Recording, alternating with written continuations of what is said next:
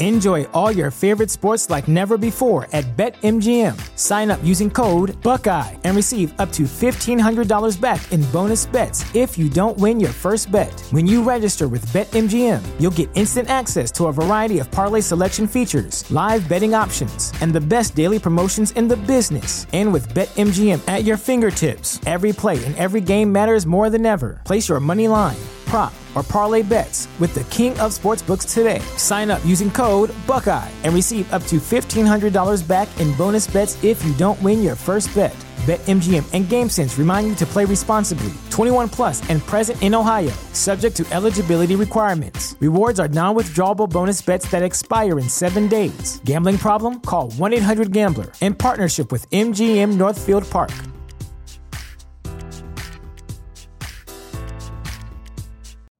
You know how to book flights and hotels. All you're missing is a tool to plan the travel experiences you'll have once you arrive. That's why you need Viator. Book guided tours, activities, excursions, and more in one place to make your trip truly unforgettable. Viator has over 300,000 travel experiences to choose from. Everything from simple tours to extreme adventures and all the niche, interesting stuff in between. So you can plan something that everyone you're traveling with will enjoy. Real traveler reviews give the inside scoop from people who've already been on the experiences you're considering. So you can plan with confidence. Free cancellation helps you plan for the unexpected, and 24 7 customer support means you can travel worry free. Download the Viator app now and use code Viator10 for 10% off your first booking in the app. Find travel experiences for you. Do more with Viator.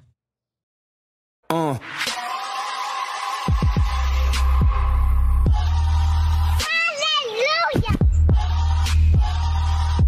Yeah.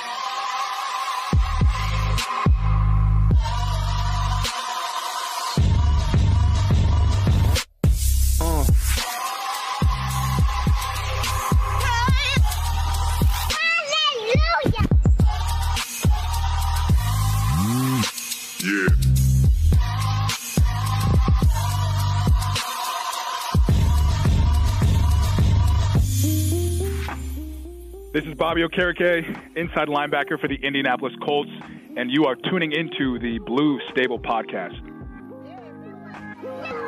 Thank you, thank you, thank you, thank you to everyone that helped us get to our goal of 1,000 subscribers. Because of you, we can bring Colts content to you all, and we thank you so, so dang much for subscribing. Thank you all fans of the Blue Stable. We appreciate you.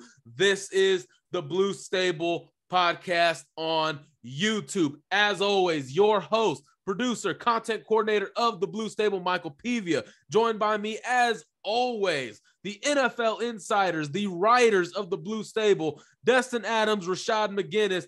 Destin, this show, man, I'm gonna start with you. Rashaad, my bad, man. I gotta start with Destin here real quick. Uh Wait, actually, no, actually, you you forgot about us earlier uh, earlier, today. So, Rashaad, let me start with you, man. uh, real quick before we get back to this jersey giveaway thing, how are you, man? What, what's going on? Oh man, I'm excited, man. I'm excited. We got one more preseason game left, and then it's time to get to what really matters, man. It's time to get to what really matters. It's so close, I can smell it. What really matters, what really matters to Rashaad is after the preseason game on Sunday, his favorite suit shop has a discount this Sunday only, um, and that and that's really what's on Rashaad's mind, everybody. So I'm, I'm pumped. I'm pumped for Rashaad as well. I mean, I, I get the newsletters. I can't afford it. I can't afford any of the stuff Rashaad sends, but I, I get the newsletters. Uh, but yeah, I mean, preseason almost done. I mean, the big one for me is cut day is always a pretty interesting one. Um, I always find myself looking at the clock kind of like it's the trade deadline almost, um, just waiting to see all these guys just trickle in that are released. I mean, I remember where I was last year when Andre Chachere makes the roster, and then about an hour and a half into practice, hour into practice, we, we get the notification that he's being released. Um, so, a lot of emotional parts about the cut day, but I'm excited to kind of see wh- what the Colts team looks like this year. that was a very dark day, Destin. That was a that was a very dark day. Uh, but obviously Andre Chachere is playing big time in Philadelphia right now. But to get back, and uh, you mentioned the cuts. The Colts made some additional cuts, but we'll get to that in a minute, guys. We have to announce this jersey giveaway, how to enter and enter yourself into this contest. Because of you, we got to 1,000 subscribers, and now you can win a jersey giveaway by being subscribed subscribed and don't get tricky because we can check okay being subscribed and put down in the comment section below your twitter handle. Twitter or instagram handle will work if you want to put in both whichever is the easiest way that you're checking you know more uh often really. We will reach out to you if you happen to be that winner. So again to enter the jersey giveaway must be subscribed enter your social media handles Twitter, Instagram, all that good stuff in the comment section below. Go, go, put it down right now. And we're going to get started, ladies and gentlemen. Destin Adams, what do you got for us? Yeah, everybody. This episode is sponsored by Home Field Apparel. And I'm pretty pumped to say that. I've been a fan of home field apparel for a while. I love their Indiana Hoosier apparel. Any IU fans listening in that Indy area, make sure you're checking it out already for that. But the exciting stuff about it is their Colts line opens this Saturday. I don't know if you guys follow Home Field Apparel on Twitter or Instagram. They posted a couple of the items today, a couple of my favorite items, even. And I believe you can see it on the screen right now. Kenny Moore rocking that blue sweatshirt. That blue sweatshirt's a must buy, in my opinion. I don't know about you guys, but that as soon as I saw the blue sweatshirt, I knew I had to buy it. Yeah, when I went on the website, I saw uh, a couple of good pieces. Uh, I really liked this North Carolina. They had a North Carolina uh, t-shirt from the year Jordan hit the game winning shot. That was actually down here in New Orleans when Jordan did that um, in '82, I believe. It's a really cool t-shirt. It's really retro made. It's a um, North Carolina Tar Heel in the center of it. I just love the lettering on it. it it's a dope shirt, man. I, I love their pieces, especially the vintage stuff. I really love this clothing line, man. It's awesome. It's unique. It's it's actually, you know, pretty like I already said, unique. I like it. My favorite thing is probably the long sleeve shirt. I mean, you guys have to check this out. I am a big TCU fan, and they have TCU gear on there. Their hoodies are amazing. I'm gonna check them out, guys. I- am going to. If you have a favorite college, and I know a lot of people, y'all want to rep y'all's alma mater, where y'all went to school at, or maybe where your kids went to school. Get them. You know, Christmas is coming up. Go over to home field to check that out. I'm checking out the TCU ones. Cause and I I could probably she's over in the other room right now, but I could get my girlfriend something of Baylor. You know, it may not be as good quality as TCU, but maybe on the cheaper side because you know low value. But I can always get her something like that on the cheaper side to help save money again. So, guys, hit up home field again if y'all can't. They should still be up right now. Check out these photos. Kenny Moore, Jonathan Taylor repping the gear right now, guys. So that that jacket when they launch, that jacket Taylor has on, you guys can't see it yet but once once you see the full picture of it, like that that item's mm. also going to have to be in my closet. It's it's going to have to be there. Um, but when you when in that line is coming out this upcoming Saturday, August 27th at noon Eastern time. That line is going live. You got to set that reminder right now in your calendars. Do not miss it because you don't want to miss out on any of these items. I've heard I heard that jacket might even be a limited amount of them. Um, so you want to make sure to get that ja- jacket that Jonathan Taylor is rocking. And when you do it, if you want to get 15% off for new customers at Home Field Apparel, use the code the Blue Stable, the Blue Stable at checkout at homefieldapparel.com. And Destin, are we allowed to use that that code? Sure, we can. We can use our own code. I, I won't hey. feel, you know, hey, I'm not cheating, I, right? I don't think so. I, there's been no rules sent about that. Um, so I say you use it, you get that 15% off, and you add, jacket. You add home field apparel to Rashaad McGinnis's closet immediately. Saturday, 1201 Eastern. Yes, sir. Add the jacket to his closet. Yeah, right. He might just end up buying the whole clothing line anyway. So I do need all that, six. Guys, I'm gonna get all six pieces though. I do plan to get all six. Hey man, they're nice. They got some joggers in there as well, some t-shirts. Man, I'm definitely gonna get up, get at those. Again, they got numerous colleges out there, some schools out there. Again, if y'all want to rep y'all's alma mater, go get that apparel. Go, go, go. Now to get into some Colts football today at practice. Breaking heart news right here, ladies and gentlemen. Our punter, one of the most elite punters in the game today, Rigoberto Sanchez, uh, allegedly uh, ruptured his Achilles. Right now, it is not confirmed yet, but numerous beat writers, uh, Nate Atkins of the Indy Star, Joel Erickson of the Indy Star, like these guys are there at practice. They're seeing it all. Apparently, a ruptured Achilles is the worry right now. There will be confirmation going uh, going forward. Maybe tomorrow he should be undergoing some testing for that. Uh, disappointing, heartbreaking news all, all around. We know this guy uh, survived and, and defeated cancer. I believe it was a few years ago. He he went through that, the stress that his family had through that recovery, and ultimately he beat that. To have this unfortunate injury. Uh, I believe it was during, you know, uh, sprints while the team was running sprints. Just unfortunate news all the way around, guys. Destin, what was your reaction to these this unfortunate news? Yeah, I mean, the initial reaction when you see the news about Rigo is, man, that's just such a good dude um, to go down. I mean, it sucks to see any guy go down, any player, um, any professional athlete have to deal with an injury. But when you see it's Rigo and you know some of the things he's been through, you know just how he is in the community. I mean, it's just tough to see that news.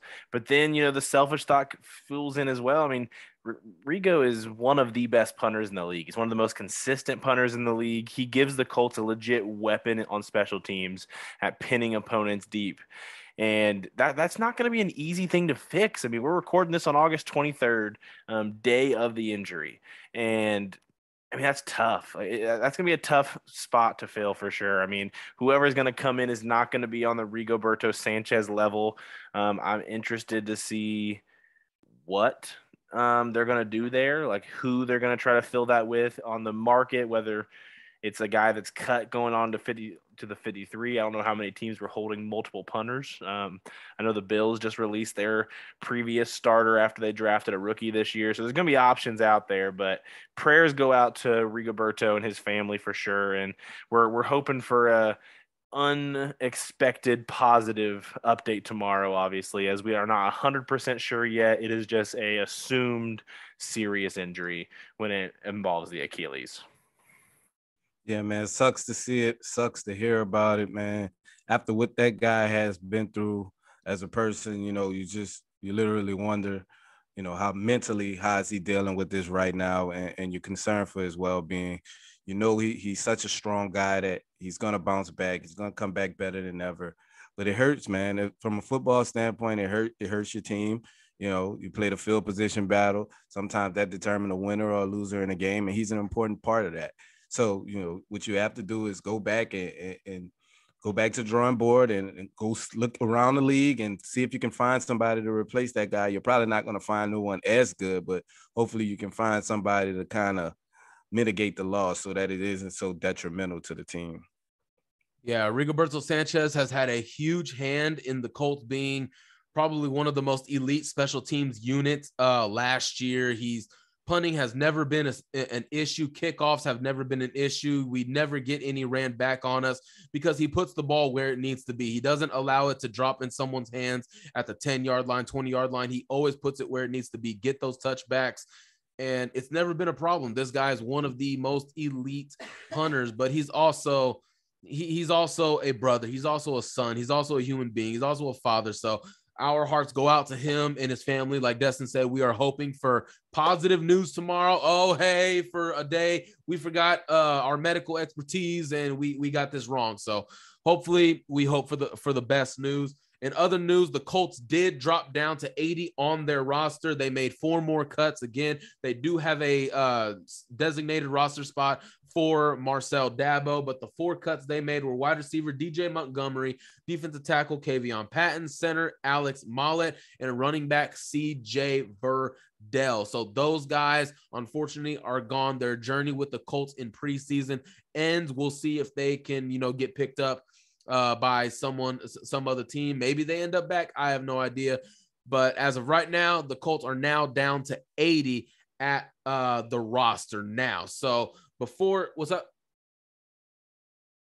No, I thought that's I thought you were saying something. Okay.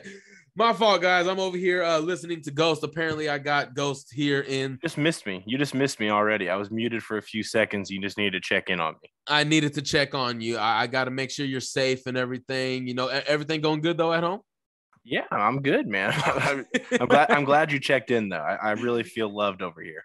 Absolutely. Well, this show is sponsored by Manscaped. Get 20% off plus free shipping with the code B Stable 20 at manscaped.com. That's 20% off plus free shipping with the code B Stable 20 at manscaped.com. It's smooth sack summer, boys. Get on board or get left behind. All right, guys. So now the preseason, week two of the preseason is now has come and gone. You can see right here on these graphics, the Colts did take the L 26 to 27. But as you can see, again, if you're looking on these graphics, don't forget to subscribe, by the way. All these graphics Sam Ehlinger, Dezmon Patmon, Mike Strachan, Sterling Weatherford, these guys had days. They had a great day. And we're going to talk. Each of us are going to have two players ready for you on whose stock went up. Before we get into that, if you guys have players that you think their stock went up and we don't happen to mention them, drop those uh, names down in the comment section below. We will get back to those comments and we can't wait to see what other guys you have in store because if we're not thinking about them and you guys are, please let us know. Again, if you guys have guy names, sorry, that you think have improve their stock of making the roster, drop those names down in the comment section below. Destin, let's start with you, buddy. Two guys whose stock went up after Saturday's loss in the preseason. Yeah, I'm, I'm going to start with just one of the one of my guys that has kind of been on my on my list this throughout the entire offseason that I've been excited to see how his growth was going to be this year. And that's going to be Will Fries. Um, I think Will Fries has tremendously improved in pass pro already um, in this second year. I think you can see it. You can see the strength uh, and that upper body strength that he's been able to play with in that left guard spot. And I just think he's held his own with that second unit. You just really haven't seen him be an issue at all. And I mean, that's a solid addition to the second unit right there. If he can be that solid piece, who if he has to come in for spot playing time here and there, I think he's a guy that can play anywhere in the interior, left guard, right guard, maybe a little bit of center. Looking at the body type there, and he even has experience playing tackle back at Penn State. Um, and, and versatility is the thing that's going to skyrocket these guys. But I think that Lions game just really showed that Will Fries can play in this league. And I'm excited to see what this year looks like for him in the bigger role in that second unit. And the second person whose stock is up, Michael, is uh, Sam Ehlinger. I said it. If you're, you follow Whoa. me on Twitter, Whoa, you, you are flabbergasted right now. Can you say that one more time for me? Say it again. Hold second, on, hold on, hold on. Mic check, everybody. Can y'all hear us? Can you hear me? Rashaad, you're good? My, yeah, I'm good. Okay. My my second player whose stock rose. Look at the camera. Look at the camera. After the Lions game is quarterback.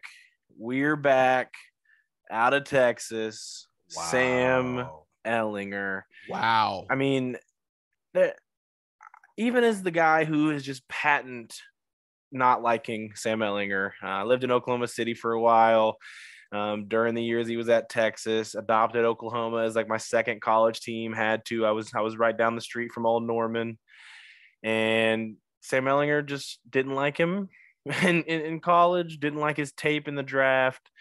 Ends up on the Colts. So obviously I've had my negative uh, biases there. But the guy's played through preseason, man. I mean, he looks comfortable, way more comfortable than this past year. I think you see a little bit more velocity in his throws. And I just think he looks like a guy who can be a backup in the NFL level. Um, if you asked me this time last year if I thought Ehlinger could be a solid backup in the NFL for years to come, I would have told you no. I just didn't think he had the talent to do so. But you watch him under center this year, and he just looks comfortable. He looks like he understands Frank Reich's offense maybe better than anyone in the room already. Um, he just looks like he's able to execute it to a T. He's, he's able to move in the pocket well. He's able to find the open men. Um, do I think he's going to throw weapons open often? No. Do I think he's going to do anything tremendous to elevate the unit he's on? No. But I do think Sam Ehlinger has proved this offseason to haters like me and others that he can be a backup at this level. Um, now, do I think he's going to be a backup at Indianapolis? No. Uh, do I think he makes the 53 man roster? No. Had to throw in those cons. Uh, but Sam Ehlinger's stock is for sure up, in my opinion. Oh, he just had to throw it in there, Rashaad. He just had to throw it in. He couldn't. He couldn't let the Sam Ehlinger lovers be here for a while. That was a lot of he positivity just, for me. Okay, he that had to raise lot. him up in the elevator and then cut the cord. Bang! Just had to drop him. Wouldn't be destined if he didn't do it that way um, the stock risers that I have, um, first I'm gonna go with somebody that's pretty obvious, pretty front door. I'm gonna go Mike Strachan. Um, ever since he came back from his injury, you know, I, I know he had a couple of drops at training camp, minor issue, but since he got out out there on the field, man, he just made it look so easy. It, it looks effortless with him. It looks like he doesn't even belong out there with the people that they had him lining up against. Um, Mike is he's right back the way he was last year in training camp, but hopefully, you know, he he he took a step mentally, you know, as far as digesting the playbook, learning what to do with routes, learning how to sit in the soft part of zones and different things like that. Things he's going to need to know how to adjust on the fly mid routes and, and different things that he struggled with last year. But he looks like the guy, man he definitely alleviates some of that pressure because everybody was wondering what the coach were going to do at wide receiver five and wide receiver six. So he, he, I think he's definitely solidified himself in one of those spots, and he would definitely be on this roster when it comes down to the 53 man roster. Um, another guy is a guy that I won't say his stock was ever down, but he was injured and he came back. Uh, I'm gonna go with Tyquan Lewis. Uh, Lewis came back he looked like himself again. You know, I was worried about that injury. It was a serious injury. I believe it was a patella. And he came back and he's just back to himself, man. It was spot, it was times last year where Tyquan looked like the best pass rusher on this defensive line in the beginning of the season.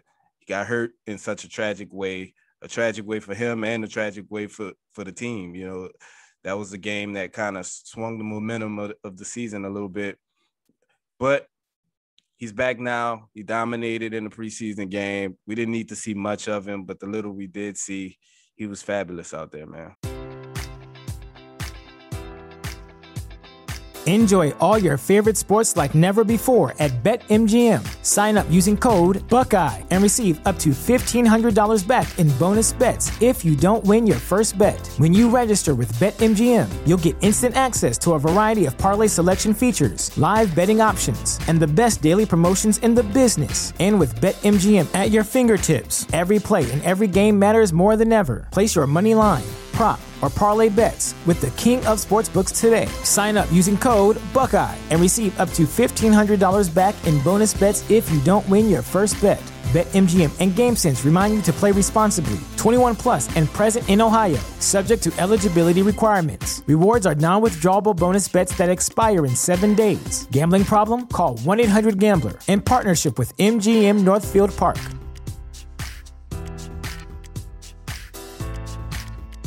You know how to book flights and hotels. All you're missing is a tool to plan the travel experiences you'll have once you arrive. That's why you need Viator. Book guided tours, excursions, and more in one place. There are over 300,000 travel experiences to choose from, so you can find something for everyone. And Viator offers free cancellation and 24 7 customer support for worry free travel. Download the Viator app now and use code Viator10 for 10% off your first booking in the app. Find travel experiences for you. Do more with Viator.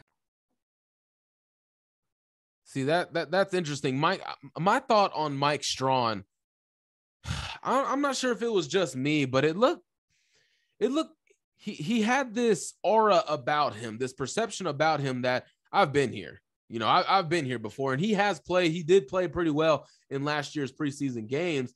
He just he he looked a step ahead of everybody. Like you don't normally see that from a guy who's coming into his second year who played zero amount of snaps in his rookie year. On Saturday, he just looked like a natural. He just looked everything flowed well for him. Everything was smooth going for him. Like everybody else was struggling, everybody else was trying to catch up. Mike Strachan was just he, he was just out there running routes, catching balls, obviously well placed uh, passes by Sam Ehlinger, of course, and that that's my take on on Mike Strachan. He just looked like he belonged, and maybe maybe he should have been a guy that was also taking the day off, like a Michael Pittman, like other starters on the offensive line, and Matt Ryan. So that's good stuff on Mike Strachan, Tyquan Lewis. Again, we're glad he's back. He looked really good. My two guys, I'm gonna go with uh, Rodney Thomas. Now, again, yeah, he's my guy, and I'm going with I'm sticking with him. Okay, yeah, hate me all you want, but I'm gonna go with Rodney Thomas. On the previous show, we I did speak about him getting minimal run in Buffalo. He wasn't really challenged too much. He got the start on Saturday. Okay, he got the start on Saturday, and I didn't know what to expect. He still didn't get challenged as much in the passing game, but what he showed is he can come down even if he's 20 yards off the ball, 20 yards off the line of scrimmage. He can come down and make some tackles. Like Destin, this guy's angles, his tackle technique was much better than a lot a, a lot of people thought it would be as a rookie. And again, this guy was not expected to make the roster. I've been saying he could. He definitely has a chance to make it because that's just what it showed on tape. It just looks natural to him as the athlete that he is. And it was kind of similar to Julian Blackmon. Chris Ballard called Julian Blackmon a natural free safety because of how athletic he is, how well and smooth he plays the position coming out of Utah. Rodney Thomas reminded me a little bit of that, not as, you know, crisp, not as, you know, as a long in his game as Julian was as a rookie, but what he was able to show, those tackles getting up to the line of scrimmage, that was just like like I was watching a vet out there. He had good open field tackles and he didn't panic. I don't think he he out of all the attempts, the four tackles, he didn't miss one. He wrapped up, he made the tackle, he got low, that's what I want to see from a rookie safety who could carve out a role in the safety four spot and could be a play away from being a starter on this defense. So, and, and again, knocking on wood, hoping all the injuries are behind Julian Blackmon. So that was my take on Rodney Thomas. I was very pleased with his performance on Saturday. My second guy is going to be Forrest Rhyne. This guy, he missed. He's been, you know, dealing with an injury lately, but he missed Buffalo the preseason opener. And then he started this game alongside EJ Speed and absolutely wrecked havoc. Nine total tackles, a tackle for loss, and a pass defended, pass breakup, basically. This guy was pretty good. He was pretty, pretty good. He was all over the place. I tweeted it out on Saturday watching him and EJ Speed. They're all over the place. They're getting into their holes. They're sticking to their uh, gap assignments. They're sticking there. They're getting off blocks and they're making tackles. You know, the defensive line, the interior got beat up a little bit. So everything was really on Forrest Rhyne and EJ Speed to be able to stop that run.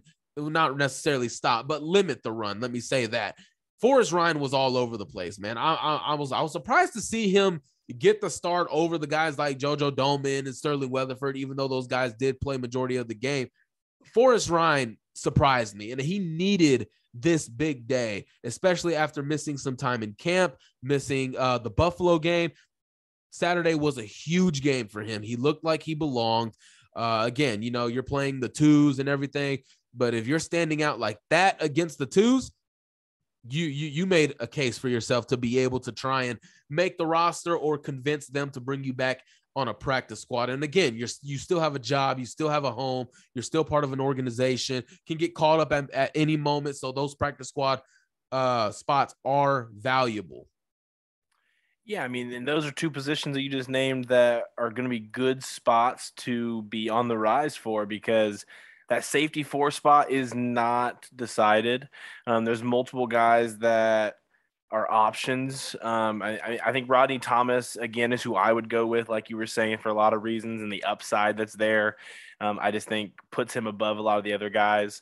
Armani Watts is a guy who special teamer um, the, the, team may decide to go with um, for whatever reason. So Rodney Thomas moving in the up direction is a huge thing for his game at this point. And Forrest Rhyne, I mean, you mentioned it, but early on in training camp, he he was having a very very good camp. Ends up getting hurt, had to take a little bit of a step back, um, heal up, and a lot of other guys started to show out a little bit, which is always the biggest fear of missing time in training camp. Um, is man, I was showing out, and I leave the field, and I'm giving all these other guys opportunities, and I, Forrest Rhyne I think needed a good game on Saturday, went out and did it, and the linebacker room is, is it's that's going to be one of the hardest ones. I'm really excited to see what they do. Yeah, I know there's like there, there could be some questions out there like, oh, well, could they just keep seven? You just don't need seven linebackers. You, you, you don't. You're not going to be in the traditional 4 3. You're going to be in the nickel. You need two linebackers. And at maybe even six, keeping six linebackers is pushing it. Uh, you already have your vet and Zaire Franklin. You already have EJ Speed. You know Shaquille Leonard is gonna is gonna miss some time. Now, how much time we don't know. Is he gonna be out there week one? We don't know. But, but seven would you linebackers. Rather, would you rather keep seven linebackers? And this is just a few spots that you could say this about. So okay, just to give you a few, um, I'll ask a question. You can answer yes or you can answer which. So would you rather keep seven linebackers or three quarterbacks? Seven linebackers. I'll would do you rather would you rather keep seven linebackers or four running backs? I think I'll still do the seven linebackers. So I agree on both of those, just to let you know. Um, so at this point of the tight end room, obviously we were going to keep four with Ogletree. Ogletree's out for the year. Now, looking at it, would you rather keep seven linebackers or four tight ends? I think I might go four tight ends. Well, are they going to bring in somebody? I'm not sure if well, a guy like Michael. That's what I'm saying. It's about who's here. Yeah, yeah, like Michael Jacobson. You know, does he show enough to you know say, hey, I can have a roster spot? Are you going to give a roster spot to Michael Jacobson or prioritize that to somebody who has a better, you know, input or impact on special teams? And I think the linebackers might might take that one. Because of who's in the room, I would go seven linebackers as well. I think they're going to want to use all those tight ends to the point that they should have a fourth tight end, um, unless you're going to try to use the big body receivers in a way to kind of cancel that out. So, would you rather keep seven linebackers or six receivers? Because there's now the talk about if it's five or six receivers. Well, I know Ashton Dulin is one of them. Well, he's That's taking four. on a larger larger role in the wide receiver, so he may take a step back in the special teams. He may be asked to take a step back. Six wide receivers or seven linebackers. I think right there, I'll go with the receivers, honestly. I think I'll go with the receivers because of you know those two guys, Dezmon Patmon, who had a great day on Saturday. I think Dezmon Patmon showed you something in the receiver game that you could that that you could use if you know that Parris Campbell's history shows that he won't be available for probably more than 50% of the season. I think keeping those six wide receivers is more impactful than keeping the seven linebackers, even though you know Darius, sorry, Shaquille Leonard has some injury issues you still have guys because you're only using two linebackers all the time. You're probably using three, maybe what, five plays a game, probably. So I think I would go the six wide receiver route, honestly. So I agree. So I think we agree across the board there. But I guess the point of that conversation is I think seven linebackers is an option that people just aren't talking about enough. Because I mean, right. I really think seven linebackers is more likely than a lot of those others that we just mentioned. I think six receivers is the one that I agree with that they would go receiver before they would go that seventh linebacker. But then you mentioned Dulin's going to take a step back from special teams. So then that linebacker spot, all those guys can go play special teams. I mean, I don't know. It, it, it's just a, it's a, area and a number, the seven linebackers is something that I think people should watch a little bit more. And man, Chris Ballard and his staff are so damn good at these evaluating linebackers, man. They are so damn good. I, and I, have been watching some preseason games. There are some, some teams out there that could use some middle linebackers. Green Bay, like after after their starting middle linebacker, who else? Like they're not confident in that room right now. So do we want them to like, hey, we'll take this guy when you waive him? I don't want that to happen, honestly, man. These linebackers are sound. They're good as rookies, man. They're they're good. JoJo, Sterling, uh, Forrest, I just mentioned him. They they all had good days, man. I think at first you were already looking at Sterling Weatherford and JoJo Domann, but Forrest Rhyne, that game on Saturday, he re-entered the conversation. So he's kind of like a Sam Ehlinger. He hasn't given you a reason to cut him yet. And he made sure of that on Saturday. So that's some good talk. If again, these guys that we just mentioned, if you want to talk more about Sam Ehlinger, put it down in the comment section below why you think he should or should not make the roster. No, we don't want no crazy things of, oh, he's the future. He's not. Okay. I think that he could be a potential backup, but put down in the comment section who you think Sam Ehlinger can be over the course of his potential career, obviously. So, guys, next up, we're going to go to under the radar locks. Who is a lock to make this roster under the radar? You know, th- this is our opinion, obviously. Uh, hopefully, obviously, it's an educated opinion. So, Destin, I'm going to start with you, man. When we talk under the radar locks, all right, who is a guy that you are going to go with? Yeah, so I mean, mine is a guy that I've just I think he's been consistent. I think he is versatile as a linebacker. We just mentioned Forrest Rhyne and how this linebacker room is going to be a fun one to see how the cuts go down to. But JoJo Domann is a guy that he just screams a Ballard type move on these fringe roster cuts. I mean, I think JoJo is going to be able to play on the special teams. I think he's going to be pretty versatile as a backup linebacker if needed. I think he could you could move him to any of the three spots in a pinch. I think he's probably more so utilized in that Mike or Sam role um, in that backup spot. But I just think JoJo offers so much versatility, the athleticism's there, and the kid just has a such a high motor. Um, I heard early on at rookie camp that he was turning heads, and I think he just kept doing it during training camp.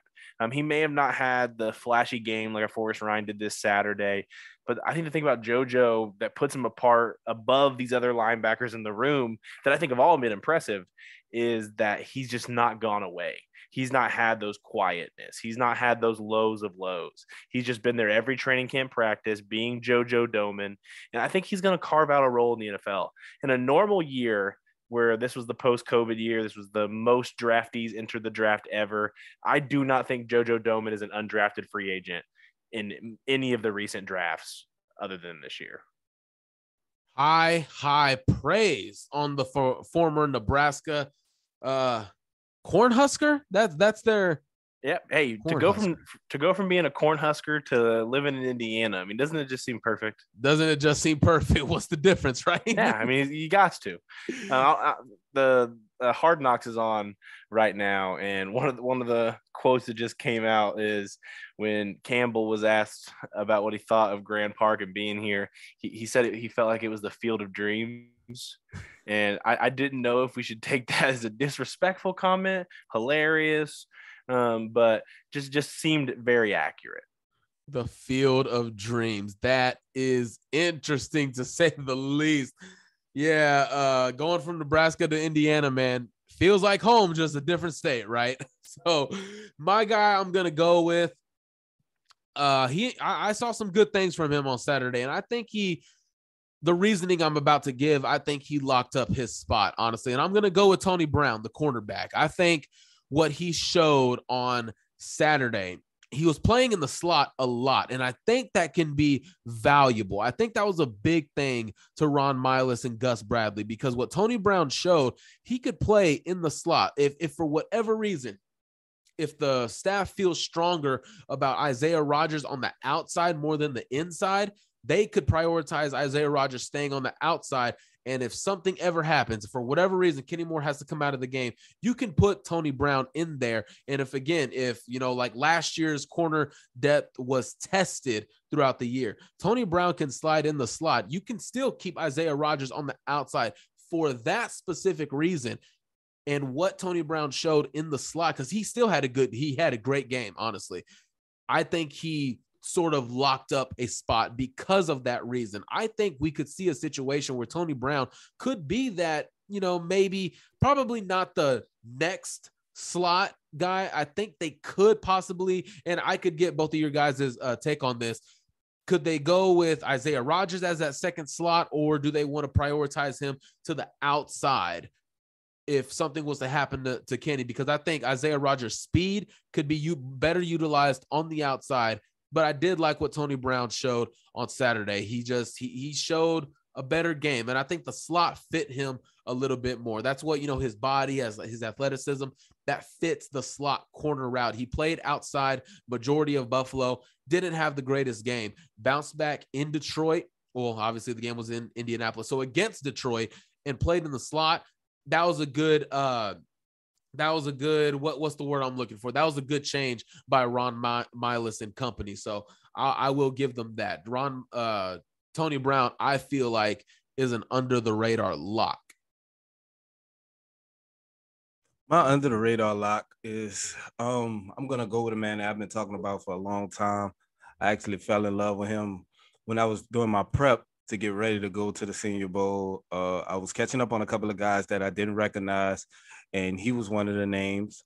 I'm going to go with Sterling Weatherford from Miami of Ohio, of course. The kid, when I watched this tape, uh, he would look like a man amongst boys. You know, it, the size, the way he was moving, he looked like a special talent. And when I got a chance to see him up close, uh, it just confirmed everything I saw on tape. And, and since he's came to Indianapolis, once they switched him to linebacker, I, I thought that was a, a, natural fit for him at the next level. He is phenomenal. You can see him just figuring out the position. He's still learning literally. He's only been playing the position for, for a couple of months now. And he's already figuring things out. He's making plays. He's flying around out there. Uh, him and him and JoJo, man, those, those two guys at linebackers are, are guys that really surprised me. Chris Ballard always finds a way to, to, to get those linebackers, whether they're undrafted free agents or late sixth, seventh round picks, man. He always hits on these guys. Uh, we know they have to be great special teamers. That, that's a must before they're able to get snaps. And making this roster, man, it, it's not easy as it used to be. You know, the undrafted free agent streak was snapped uh, last year. It, it's not a in that an undrafted free agent can come in and, and, and make this team. So by me stepping out on a limb and saying he's a lock, that, that just shows you how high I think of him and, and what type of talent I truly think he is. Support for this podcast and the following message come from Corient. Corient provides wealth management services centered around you. They focus on exceeding your expectations and simplifying your life. Corient has been helping high achievers just like you enjoy their lives more fully, preserve their wealth, and provide for the people, causes, and communities they care about. As one of the largest integrated fee only registered investment advisors in the U.S., Corient has deeply experienced teams in 23 strategic locations. Corient has extensive knowledge spanning the full spectrum of planning, investing, lending, and money management disciplines. Leverage Corient's exclusive network of experts to craft custom solutions designed to help you reach your financial goals, no matter how complex they may be. Real wealth requires real solutions. For more information, connect with a wealth advisor today at corient.com. That's C O R I E N T.com. Corient.com. Without the ones like you, who work tirelessly to keep things running, everything would suddenly stop. Hospitals, factories, schools, and power plants, they all depend on you. No matter the weather, emergency, or time of day, you're the ones who get it done. At Grainger, we're here for you with professional grade industrial supplies. Count on real time product availability and fast delivery. Call clickgrainger.com or just stop by. Grainger for the ones who get it done. And again, I think this just comes back to I mean, like my lock just recently was JoJo Domann, and we shared all those reasons as well.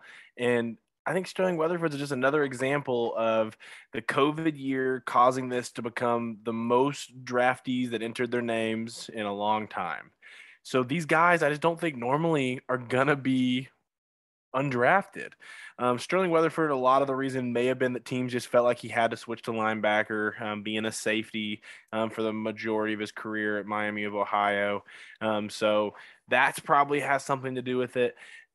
I guess my question to you about Weatherford, do, do you feel like he's going to be best used linebacker wise? So obviously early on, if he makes the roster, special teams will be where he plays a lot. But if he was going to make a move in the linebacker room at any point and be a linebacker in the NFL long term, do, do you feel like the will spot is going to be where he's going to make his money? That's where I feel like that. That's where Weatherford's going to put his stamp on if he's going to do it.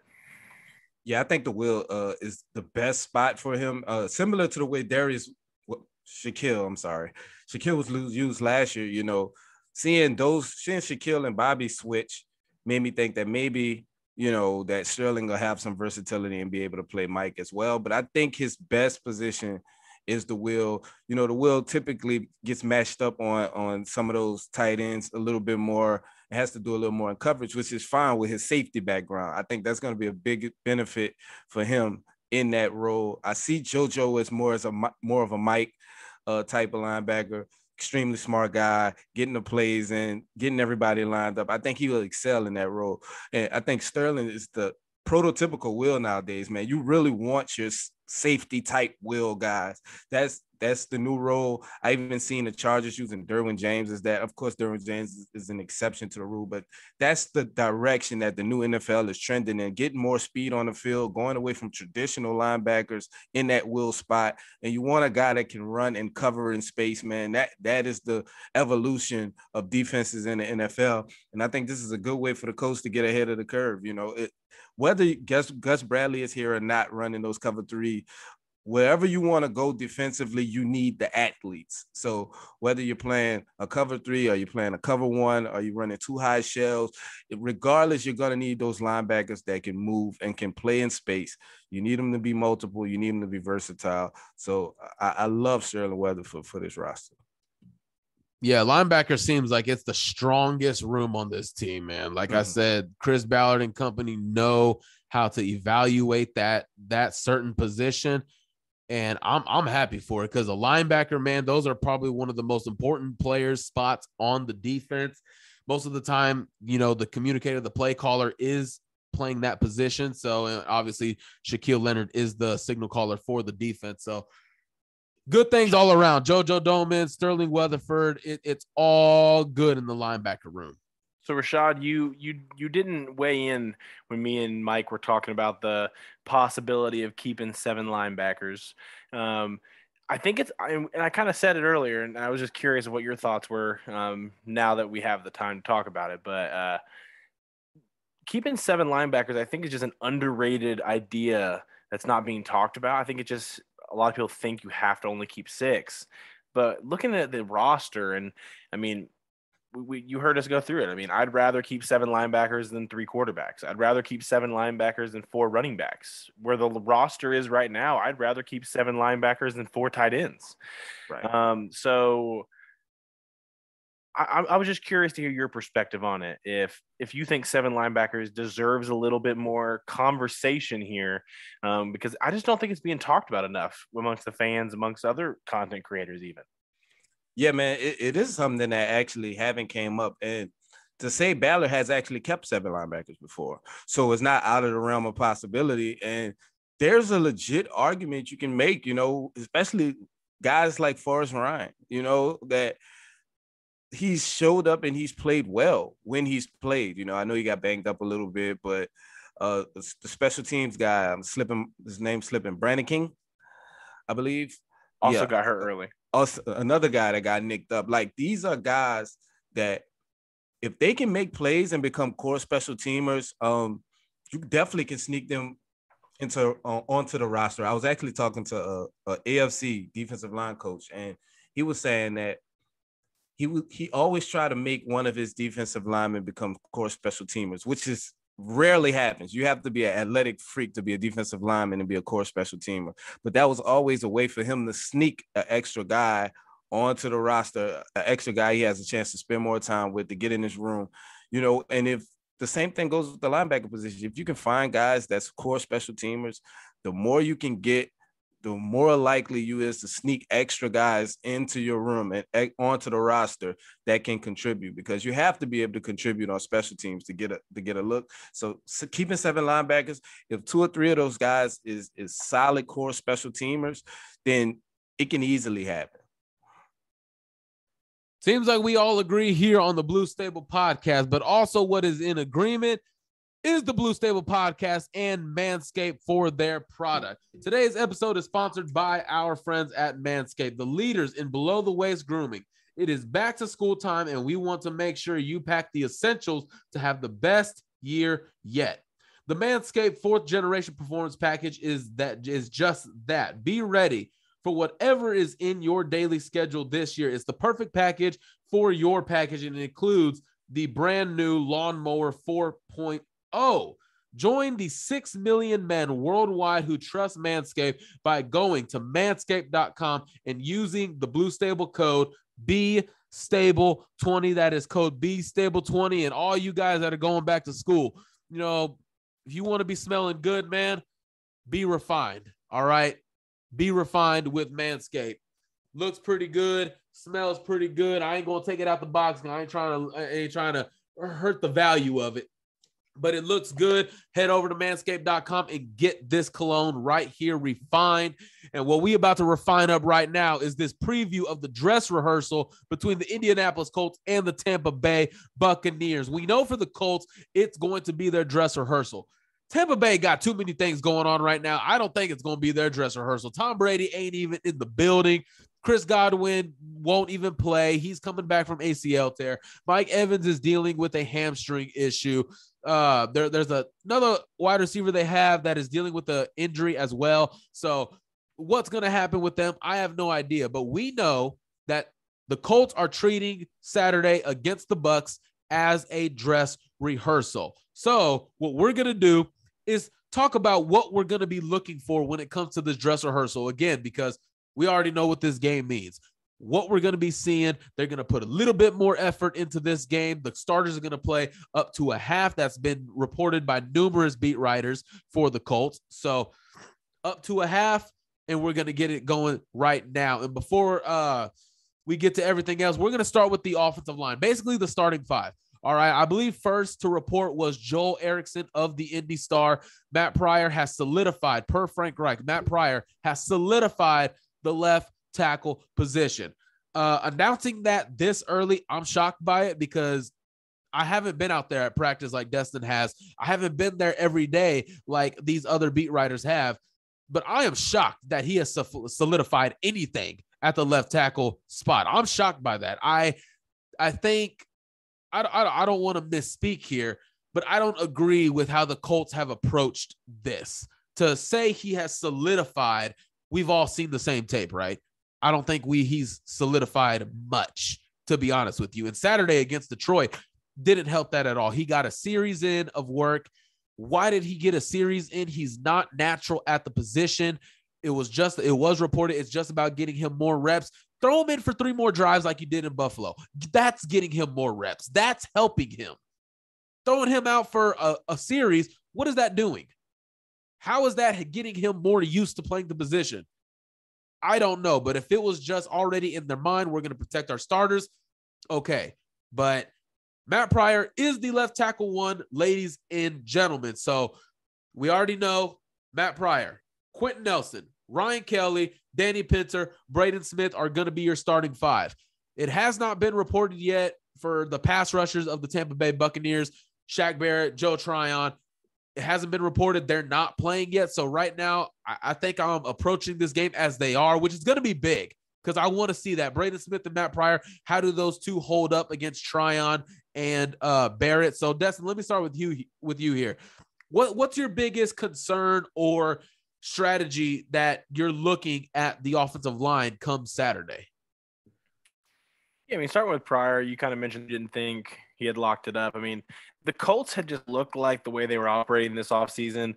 They they didn't have a battle at left tackle. They didn't have a battle at right guard. I mean, they didn't give first team snaps to anyone else during 11 on 11s. Like it was constant. Um, I think they just felt like that's what they wanted to roll with. Um, I think the young guys have some things to develop still, and they're just going to go the route of letting them sit and learn instead of having to throw them into the fire. And that's an approach to do in the NFL. I don't know if it's the one I would do, um, but that is an approach that people take in the NFL often. Um, so Pryor will be the left tackle. Um, you have Quenton Nelson out there, like you said, Kelly, Pinter, Braden Smith. Um, it's going to be interesting to see what happens. I think I think there are different inconsistencies that we're seeing at times with the offensive line. I don't know if that's a new offense trying to figure it out with Matt Ryan, figure out the timing. Um, but most of these guys have been on the field together before. Um, four of the five in a pretty solid rate. Um, three of the five. And then, I mean, Pryor and Pinter have all played with these guys before too. I mean, these are there is not a single starter that's coming in that has not played uh, regular season snaps with these guys. So you would assume that they'll click, they'll figure things out, they'll figure out what has to happen. If Pryor needs extra help on the left side. They have blockers in the tight end room that I think can help and do that. And Reich's been known to have an extra guy over there to help if needed. So I'm not that worried about it. I'm interested to see what this first half looks like. I am an adamant person that I am against playing the starters an entire half, but if I have to see it, I want to see the offensive line improve. Yeah, man. Uh, and this offensive line will be tested if you know if Shaq Barrett is playing, Joe Tryon is playing, uh, we saw what Shaq Barrett did to Eric Fisher last year. You know, he single handedly swung the momentum of the game. Colts were in the red zone, uh, getting ready to go up, I believe, either 10 or 14. It was getting ready to go up two scores um, on Tampa Bay. And Eric Fisher just got beat badly by Shaq Barrett. Shaq Barrett stripped Carson Wentz. Tampa Bay gets the ball, goes down and score. You know, so we know what Tampa Bay edge rushers can do. Uh, this will be a good test for Matt Pryor. I think Matt Pryor is ready for it, but I'm not sure because he shows inconsistency with speed rushers. Shaq Barrett is one of those type of type of rushers. He specializes in, speed rushing. So hopefully it, it's a good test for him. I'm I'm more interested to see how Raimann looks as well you know these preseason game means more to to guys like him who's who's really in the early stages of their development. I really would like to see how he progresses from week to week because you're not going to see him much in a regular season. So these preseason reps is important for him. I think chris chris ballard frank reich showed you how important it was last he had I, I believe he logged over 40 snaps last week. So it's important for him to get some reps uh, one thing I'm going to be looking for is, is, the wide receiver play. I mean, let's let's be honest here. You know, I, I want to see Chris routes. I want to see good timing with Matt Ryan. I want to see just consistency from a group that that has been everything but consistent. You know, there's been drop passes, there've been low lights, there've been highlights, there've been great 50-50 grabs.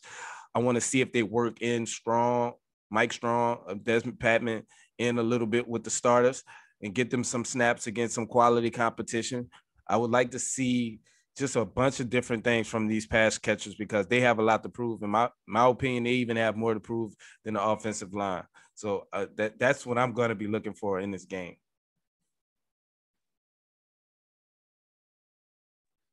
Always good stuff. Sorry, guys. Uh, my mind was somewhere else right now, but obviously the wide receivers that's always a good thing right right, right there. So I think another thing to mention, I want to see it was a problem preseason week one.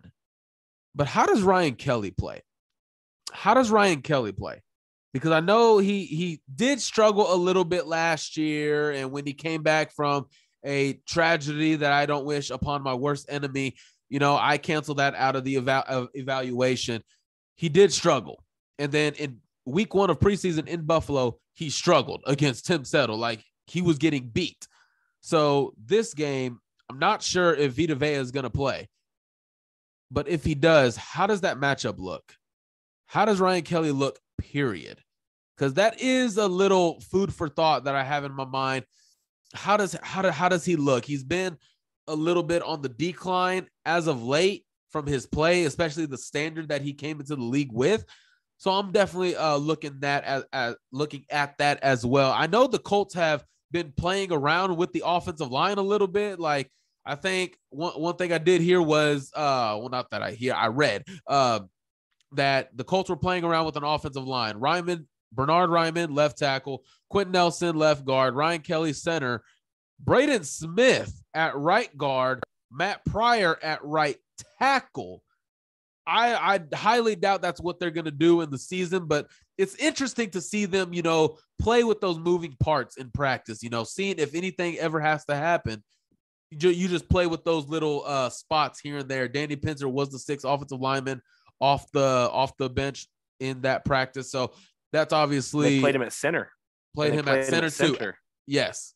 That was I think that was the big one is that they they told me in that practice that if anything ever happened to Ryan Kelly, I think instead of a one person switch, they would move Pinter to where I think is his better position at center. And I think it's his more natural position. So I think they believe there's an asset to be made where if something were to happen to Kelly, you move Pinter to center and you move around to make it fit where you still have the best five guys on the field, which is always the best decision, in my opinion, when it comes to the offensive line. Get the five guys, best players on the field for it, figure out what way you can do that. And Braden Smith is being paid like one of the better right tackles in the game, but he does have shorter arms. Matt Pryor did start three games last year at right tackle, performed phenomenal for them. That's a little switch that I'm actually curious to see if that ever happens in a game. I'm curious to see about that. If you're curious about that as well, leave a comment down below. All right, make sure to like this video if you love the Blue Stable. Let's move to the defensive side of the ball here a little bit because the defensive line this is going to be key because we've seen obviously a flash of Yannick Ngakoue. Kwity Paye, we still want to see a little bit more there. DeForest Buckner, Grover Stewart. But what about those guys that we've been talking about, who we raved about last week? Tyquan Lewis, Ben Banogu, Kameron Cline, Eric Johnson, Curtis Brooks. What about those guys? A guy who had a monster game on Saturday, Ifeadi Odigbo. I feel like I want to, I'm pronouncing that name right. Seven total pressures on Saturday. How does that group work? How do they look? We know Chris Ballard loves himself some rotating defensive linemen, so keeping 10 isn't out the realm of possibility, or nine isn't out the realm of possibility. Rashaad, let me start with you here. When it comes to the defensive line, where, what are you looking for? Are you looking more at the backups and how they could possibly generate pressure and get a look at that before we get the season going? Or are you looking at the starters? How does Yannick and Kwity Paye? How do they complement one another? And then, of course, we know the stout interior we have DeForest Buckner and Grover Stewart. Um, I'm more concentrated on the backup interior to be specific. You know, uh, the backup edges, I, I like the backup edges. I like Ifeadi. I like Ben.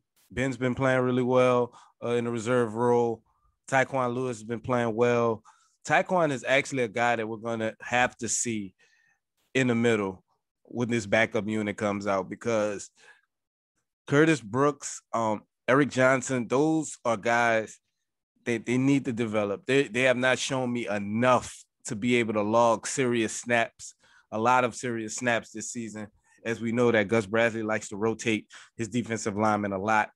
I think you're going to have to see Tyquan. You're going to have to see Dio kick inside more often than you probably anticipated on them doing because it's the backup.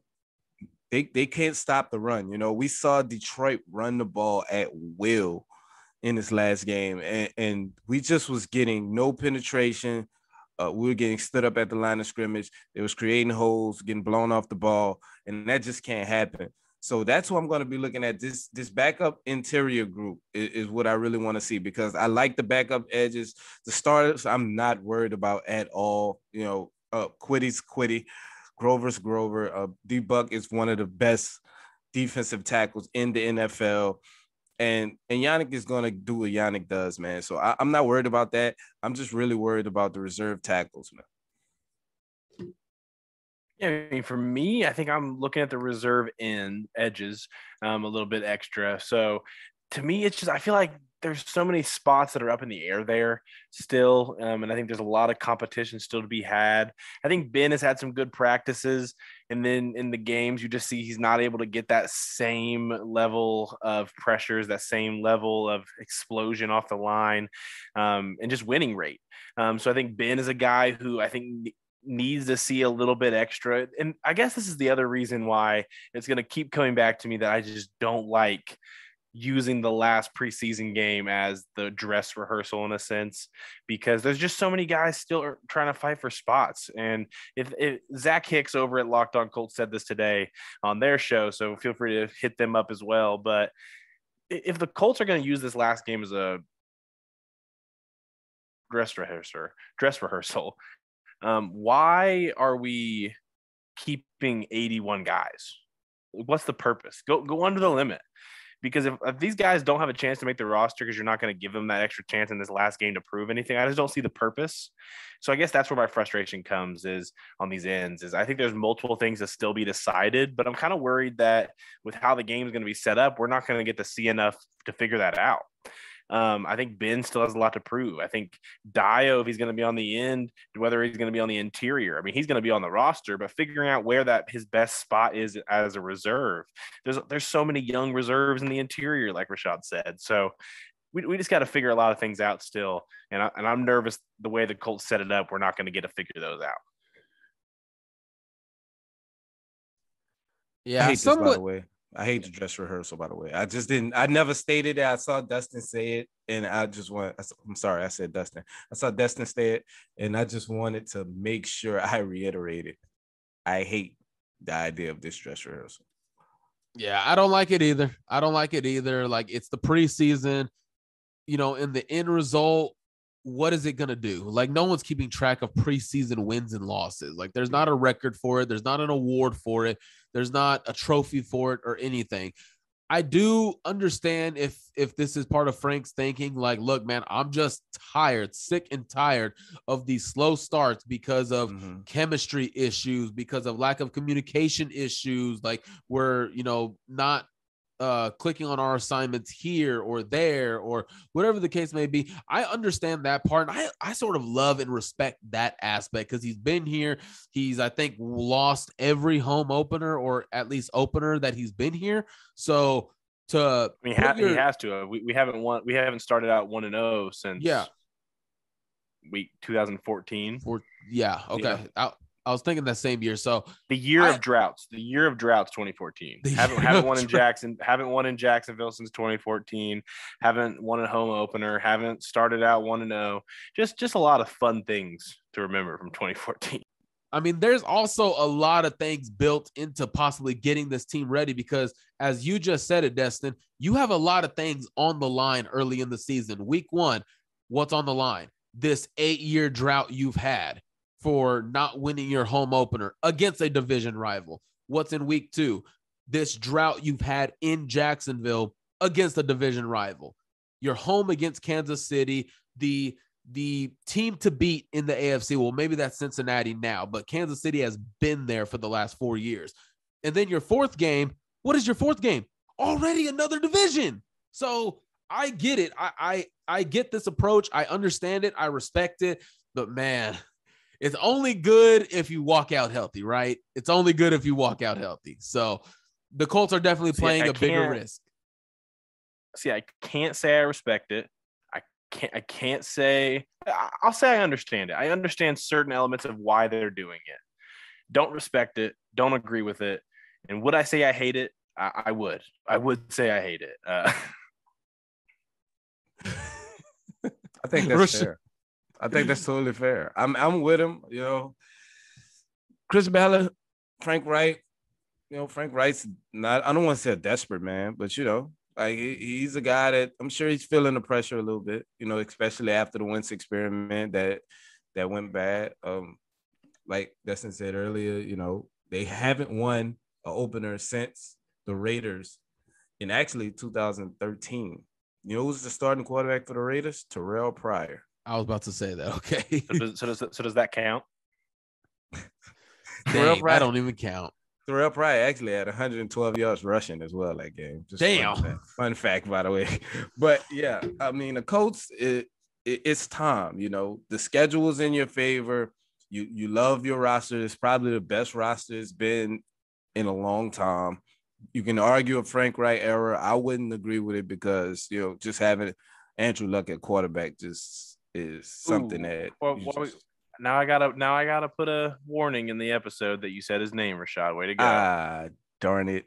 You're right. I did. yeah, say- yeah. I Now now the warning's got to go in there. So congrats. Trigger warning. Trigger warning. I'm sorry. I apologize. But yeah, man, this is it's a lot of pressure. You know, this is the year they're supposed to win the division. They're uh, the favorites by all of the pundits out there.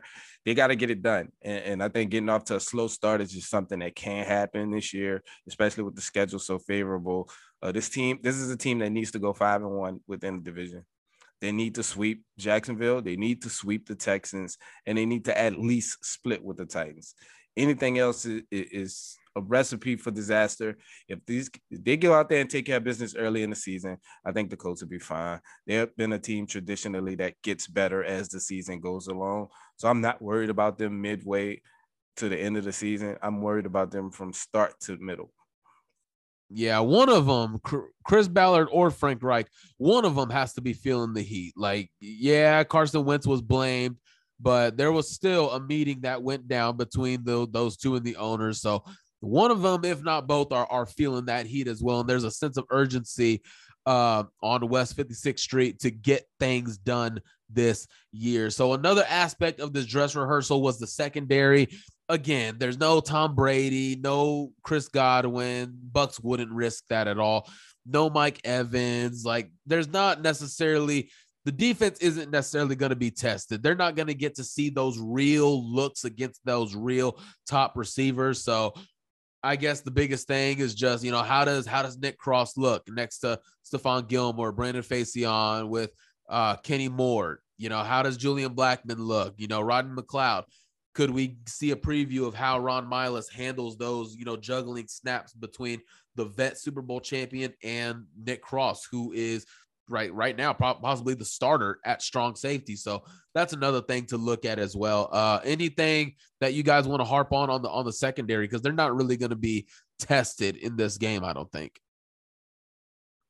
Um, I'm really looking for communication. You know, communication is always the most important thing to me. Uh, like I said, I was speaking to uh, a AFC coach about earlier that I referenced. I was t- actually talking to Chris Harris a couple of days ago, and, and, he said two phrases that his DB room has adopted down there in Washington is uh, "We didn't hear it" and "We didn't see it." He said those two things are unacceptable in his DB room.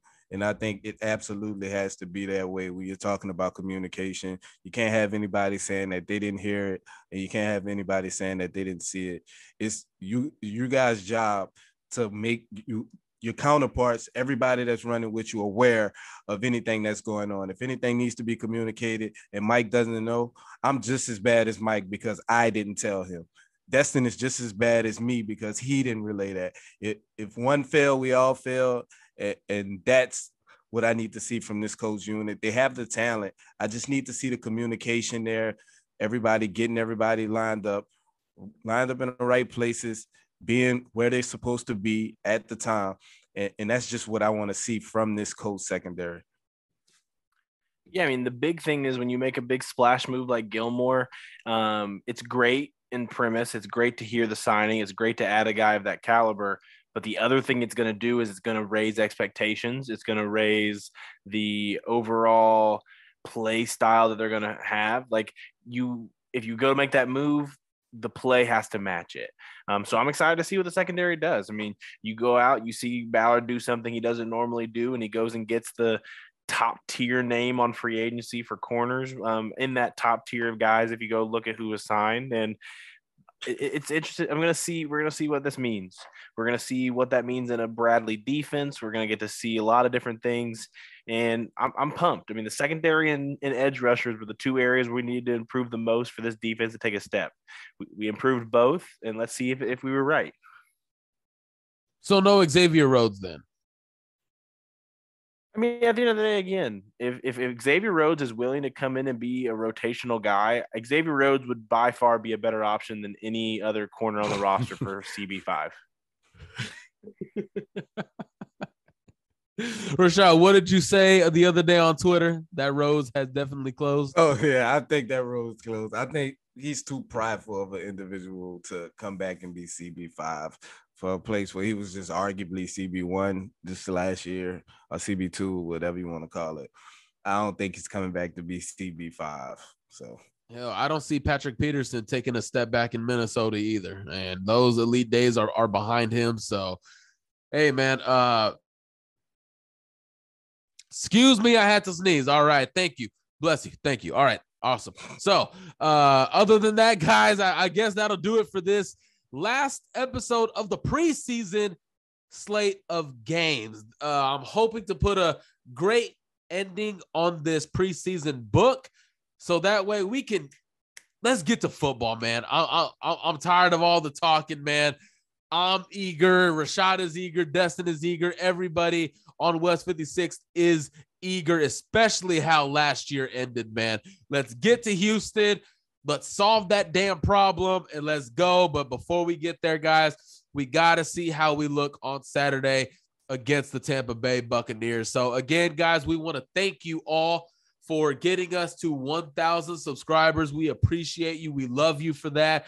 If you want to continue to help us grow, make sure you hit the like button, uh, comment anything down below, and keep on hitting that subscribe button. Help us keep growing and growing, and we can't do it without you. Again, to answer, enter the jersey giveaway, you must be subscribed and you must put comment down below your Twitter handle, your Instagram handle. That way we can get a hold of you if you are chosen. So, other than that, any other closing remarks from Rashaad or Destin? No, I'm I'm pumped to see uh, what what jersey we end up giving away. I'm curious to see what player that person's going to pick. Um, we'll announce that in the next episode after you guys all get entered. We'll make sure and DM and get somebody who's going to claim the jersey. Um, so then we can announce it next week on the show, just in case um, people need to know who won it. But I'm super. I'm I'm glad that we are in a position and we have a platform where we can give something like this away, and we can make somebody's day in this way. And I'm super pumped to figure out who that's going to be and um, I, the option is still out there to get a King of Colts jersey. So uh, that's the stole my that's the stole my clothing line. I was just about to say that. You know, I was about to say feel free to get King of Colts on the back of your jersey. Uh, if you're curious to know what number I would pick if I had a choice of number, it would be 24. I'm a 24 guy. I'm a 24. So go ahead get the 24 on the front, the King of Colts on the back, and be my best friend. You know, that's what comes with getting that jersey. You get a best friend for life. At least to follow, right? At, le- at least to follow. Ah, definitely, definitely. If, if you go out your way to do that, I'll, I'll follow you. I'll follow you and one other person. I'll let you pick another person for me to follow. Damn, not this, even like a, this is like a whole other giveaway. It's like a whole other giveaway right now. Right yeah, now, right about that. You get two followers for one, man. Man, forget all that, man. You get to spend the night in Rashaad's house, okay? No, you, you don't. Do oh, you get to do that. in the master bedroom, Rashaad and his wife had to sleep on the couch that night, okay? They trying to get us canceled by my wife. That's hilarious, man to tell her not to listen to this segment of the show. Say Rashaad, Rashaad, Rashaad's wife's gonna go pull the Wi-Fi adapter real quick. No, right, just cut the Wi-Fi off. no more recording. We love you, Shad. Oh man, that's hilarious, man. What was a promising media career just ended. Okay. Just ended. Gone in shambles. Gone in shambles. Well, other than that, guys, we hope you have enjoyed this edition of the Blue Stable podcast on YouTube. Obviously, you can listen to this anywhere. Apple Podcast, you already know what that is. So he is Destin Adams. He is Rashaad McGinnis. I am Michael Pevia. The next time we talk, hopefully we can get a win against the Bucs. But if it, if we don't, guess what? It don't freaking matter. Okay, let's get to Houston healthy and let's beat their behinds. All right, y'all have a good one.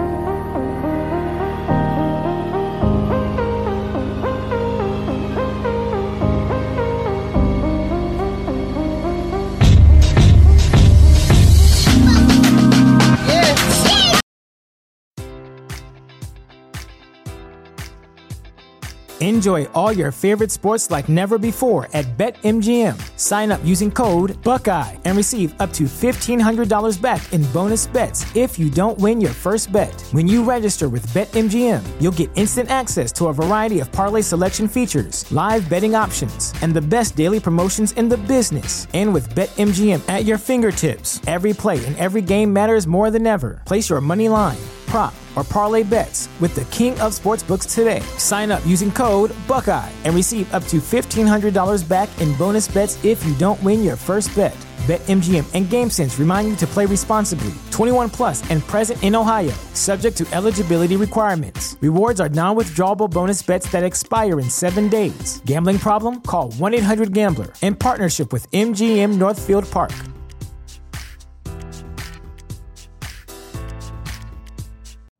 You know how to book flights and hotels. All you're missing is a tool to plan the travel experiences you'll have once you arrive. That's why you need Viator. Book guided tours, activities, excursions, and more in one place to make your trip truly unforgettable. Viator has over 300,000 travel experiences to choose from. Everything from simple tours to extreme adventures and all the niche, interesting stuff in between. So you can plan something that everyone you're traveling with will enjoy. Real traveler reviews give the inside scoop from people who've already been on the experiences you're considering. So you can plan with confidence. Free cancellation helps you plan for the unexpected. And 24 7 customer support means you can travel worry free. Download the Viator app now and use code Viator10 for 10% off your first booking in the app. Find travel experiences for you. Do more with Viator.